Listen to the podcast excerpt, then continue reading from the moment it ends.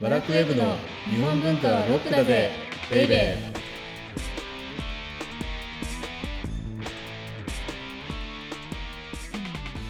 こんにちは。ワラクウェブ編集部スタッフ、先入観に支配された女、サッチーです。バラクウェブ編集長セバスチャン高木です。はい。あーサッチーはこの季節、はいどうなの、はいあれはあれはあれですか。花の粉、う花の粉、ん、フラワーの花粉、花粉ですか。うん、私来てるでしょそろそろ。そうなんですよ。私今年あ来ちゃったんです。あー来た ね。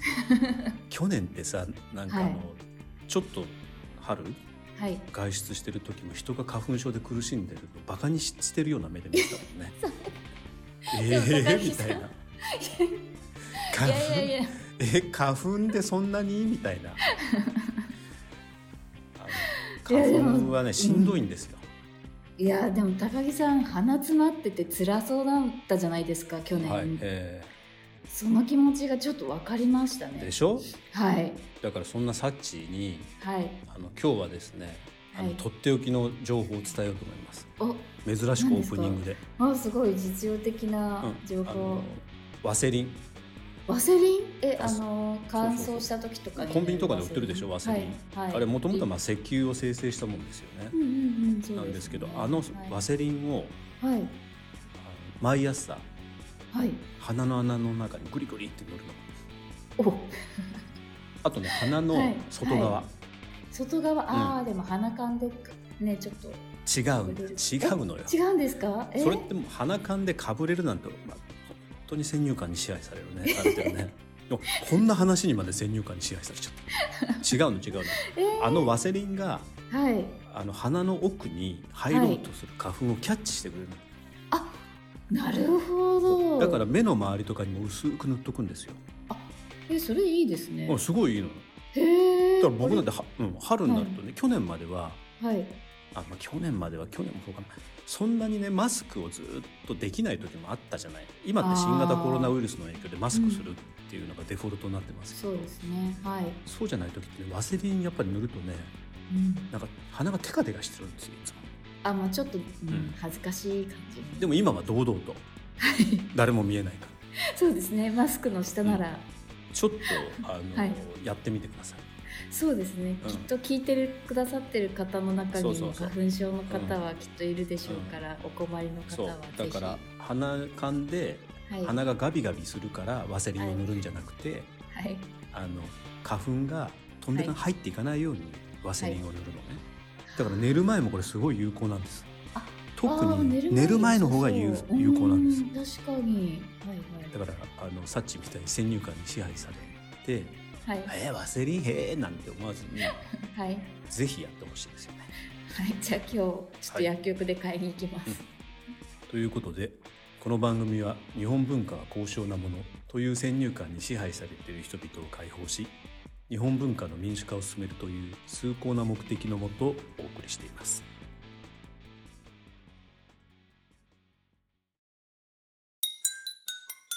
日本文化はロックだぜベイベー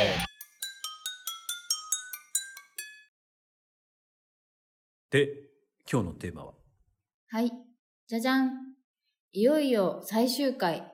芭蕉のカエルが私たちに伝えてくれるものです。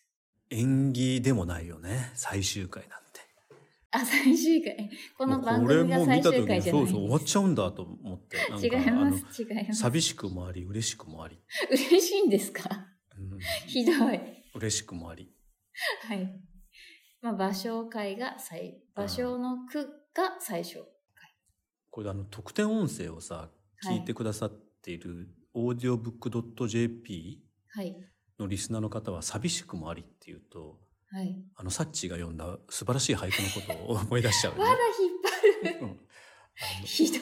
これぜひオーディオこのためだけにあれオーディオブックドット JP って1週間ぐらい無料なのかな入るとこんなこと言うと村上さんに怒られちゃうかもしれないけどあのそれでちょっと入って聞いてみてほしい よあ、確ね。かに。あえっと前々前回かなのはい。特典音声があってでこ文春法ならぬ高木法。れいやいや全然だよあのオーディオブックドット JP で聞いてくださると特典音声が聞くことができるんですけれども、はい。そこでサッチーが読んだもう、場所も正岡式もひっくり返るような素晴らしい句がある から、それはまあぜひ聞いてほしまあでも爆笑することはもい。間う違い出な会しいなの回ですね。うんはい。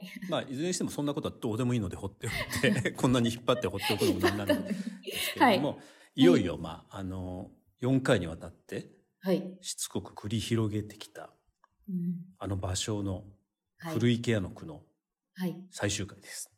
はい。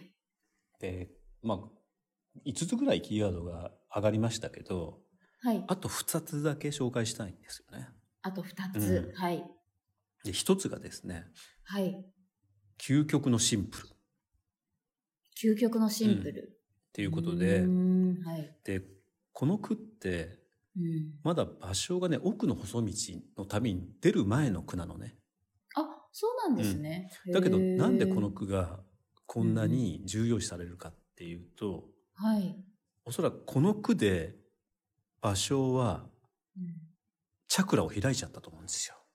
チャクラ。俳句のチャクラを開いちゃったと。おー。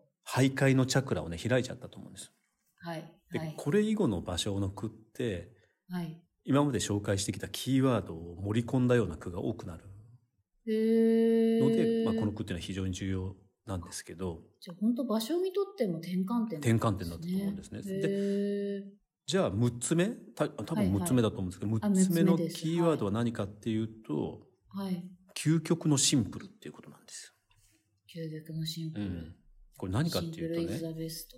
まあ、シンプル、まあ、安っぽいコメント、あそういう本当にすごい嬉しいんですけれども。薄くてすいません。いやいやいやいやいや、今ただ多分聞いてる方もね、ちょっと、いやうん、それは違うだろう。いやいやいや、でもそれめちゃめちゃ重要なんですよ、今、サッチが言ったことは、実は。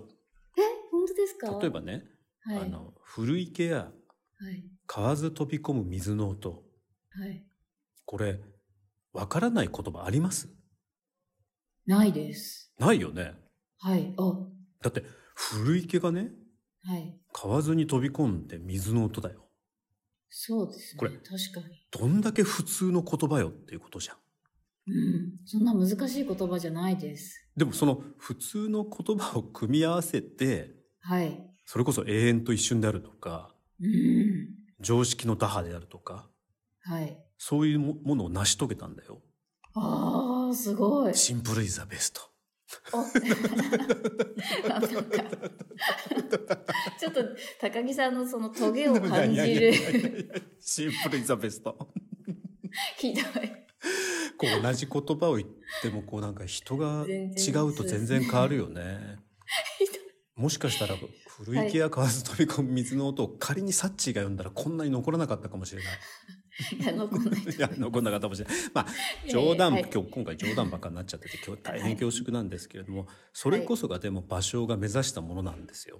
うーでん、晩年芭蕉って、はいあの、軽みっていうのをはい俳句、まあ俳句というか俳諧の、これ俳句と俳諧僕の何回も言い直してますけど、はいこれあの次の回で多分あのきちんと紹介できればと思うんですけれども、まはあい今はあの芭蕉たちが繰り広げていたのは俳諧なので、はい皆さんでももう俳句と同じようなもんだと思っててください。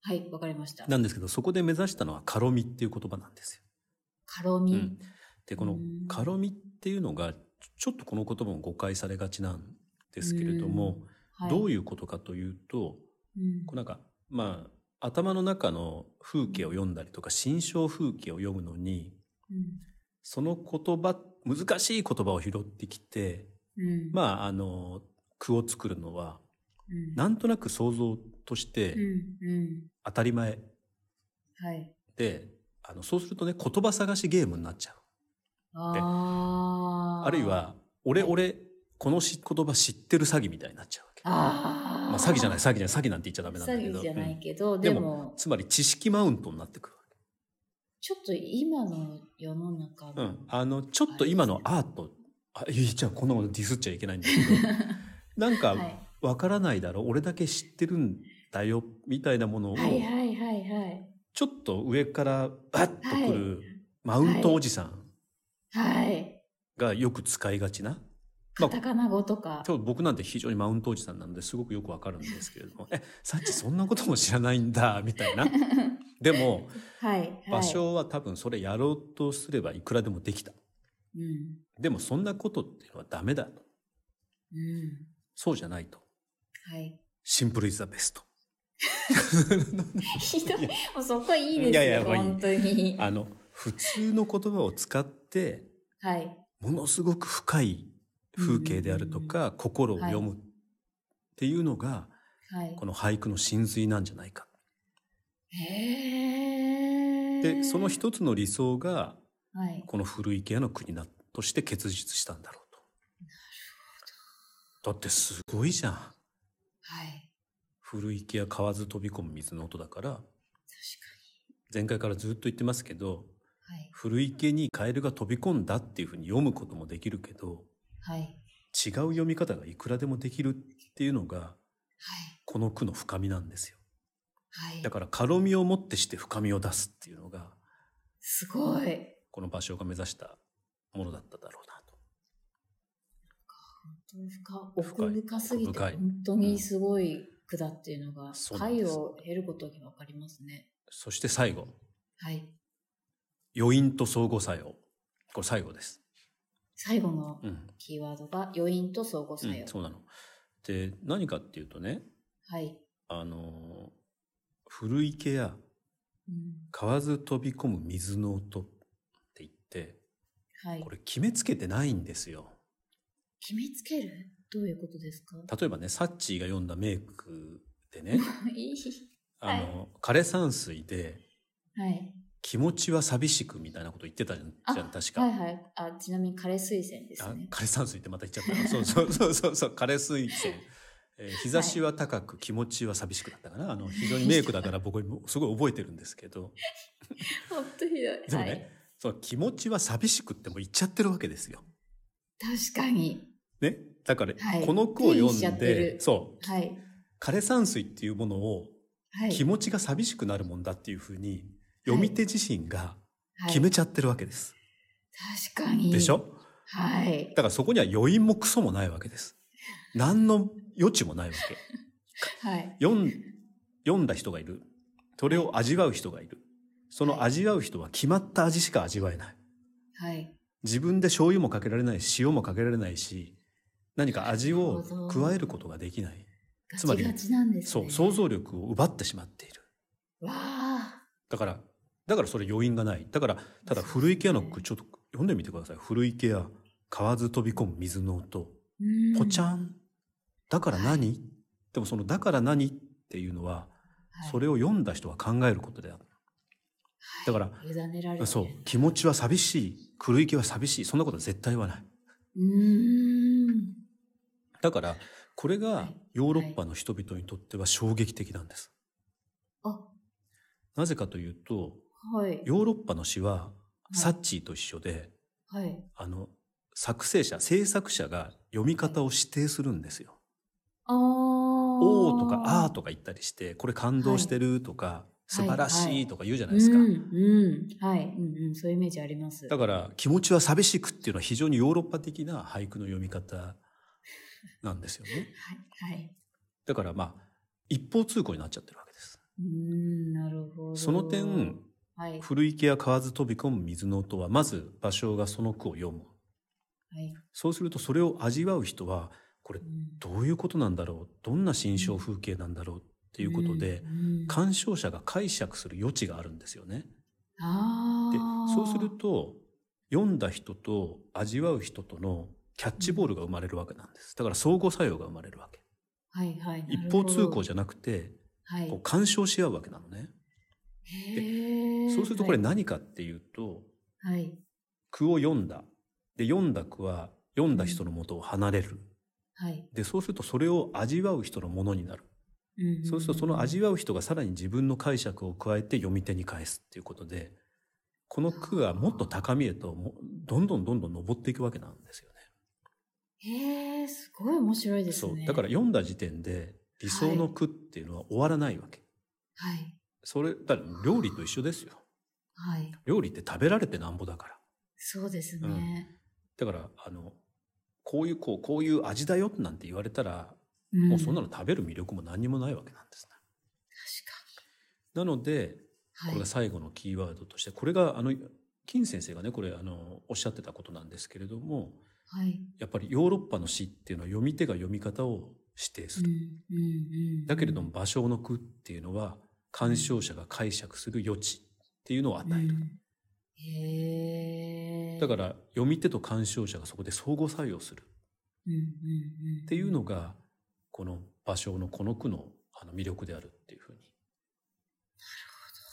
おっしゃっていてというか書いていてはい、なのであのこのキーワードを持って最後のキーワードにしようかなちょっと相当余韻があるすごい。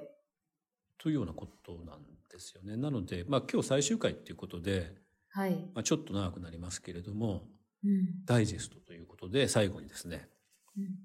前回までのうん。キーワードをちょっとだけおさらいしていくとはい。まず永遠と一瞬がありましたよね。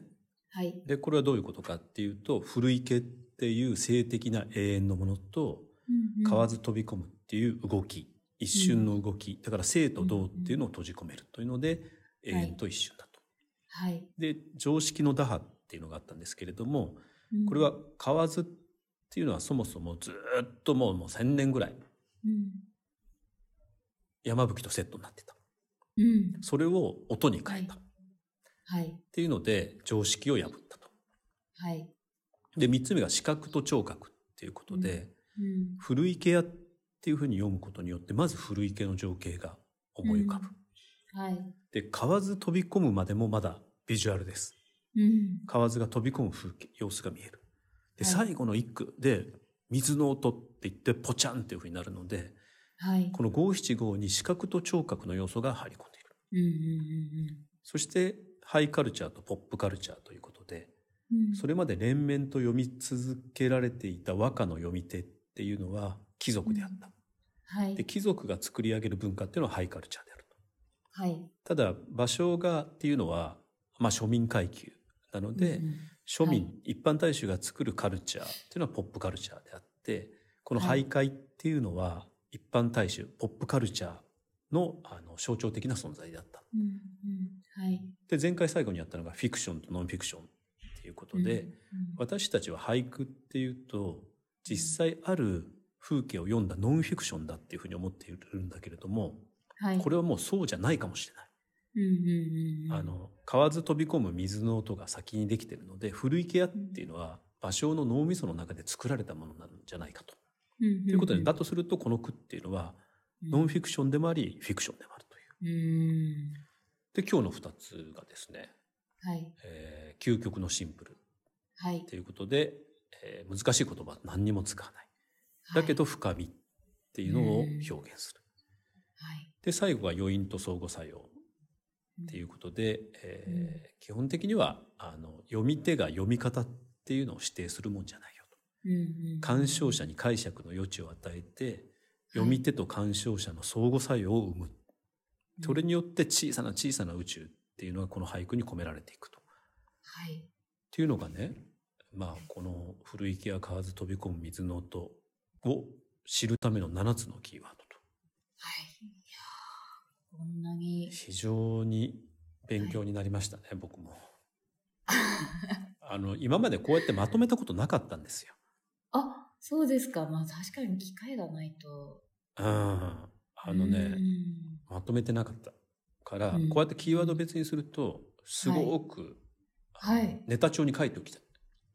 ネタ帳、高木さんのネタそ帳う。それであの高級ホテルのあの鉄板焼きを、まああのはいちょっと狙ってる女性と食べに行くときにはい。今日はハイカルチャーとポップカルチャーの話をしようか。 絶対無理、無理。 これじゃ絶対に無理。そうですだねダメなダんメかな例。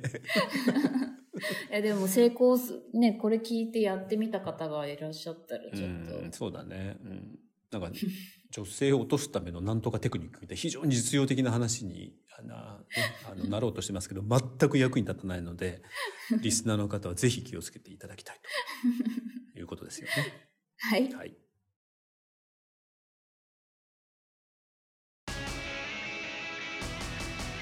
日本文化はロックだぜベイベー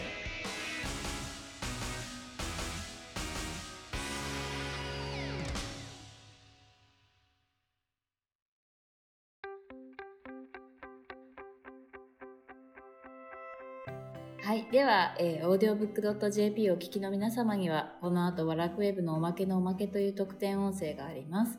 ぜひ、最後まで聞いてください。じゃあ、次回は俳句は、うん、次回はね俳句句というか、はい古い木屋の謎っていうのはまあ今回ではあっでて、次回は実はね場所って俳句を読んでないんですよ。俳句を読んでいない。うんはい。どういうこえどういうことですかっていうふうになると思うんですけど、ではいはいなのでその問題に、とあのはいまだっていうふうに思われるかもしれないんですけどまだです まだ場所に入らないんです。あの場所を場ぜ所にうもん入らない入らない。あへーの場所を前夜はい。つまりね場所のことを本当に、はまあ、い僕なんかも全然理解してないですよ。多少あはい場所にのうーっとずっと下にちょっとだけタッチもうああの足の指にちょんと触れようとすると触れたいと。うんその時のあの古池屋の句っていうのをこうやって解剖するとともにうん芭蕉前夜芭蕉のビフォア芭蕉を知る必要があるんです、へえ楽しうみ、ん、なのでぜひ次回はねそのことについて迫ろうということで、お相手はワラクウェブ編集長セバスチャン高木とワラクウェブ編集部スタッフ先入観に支配された女サッチーでした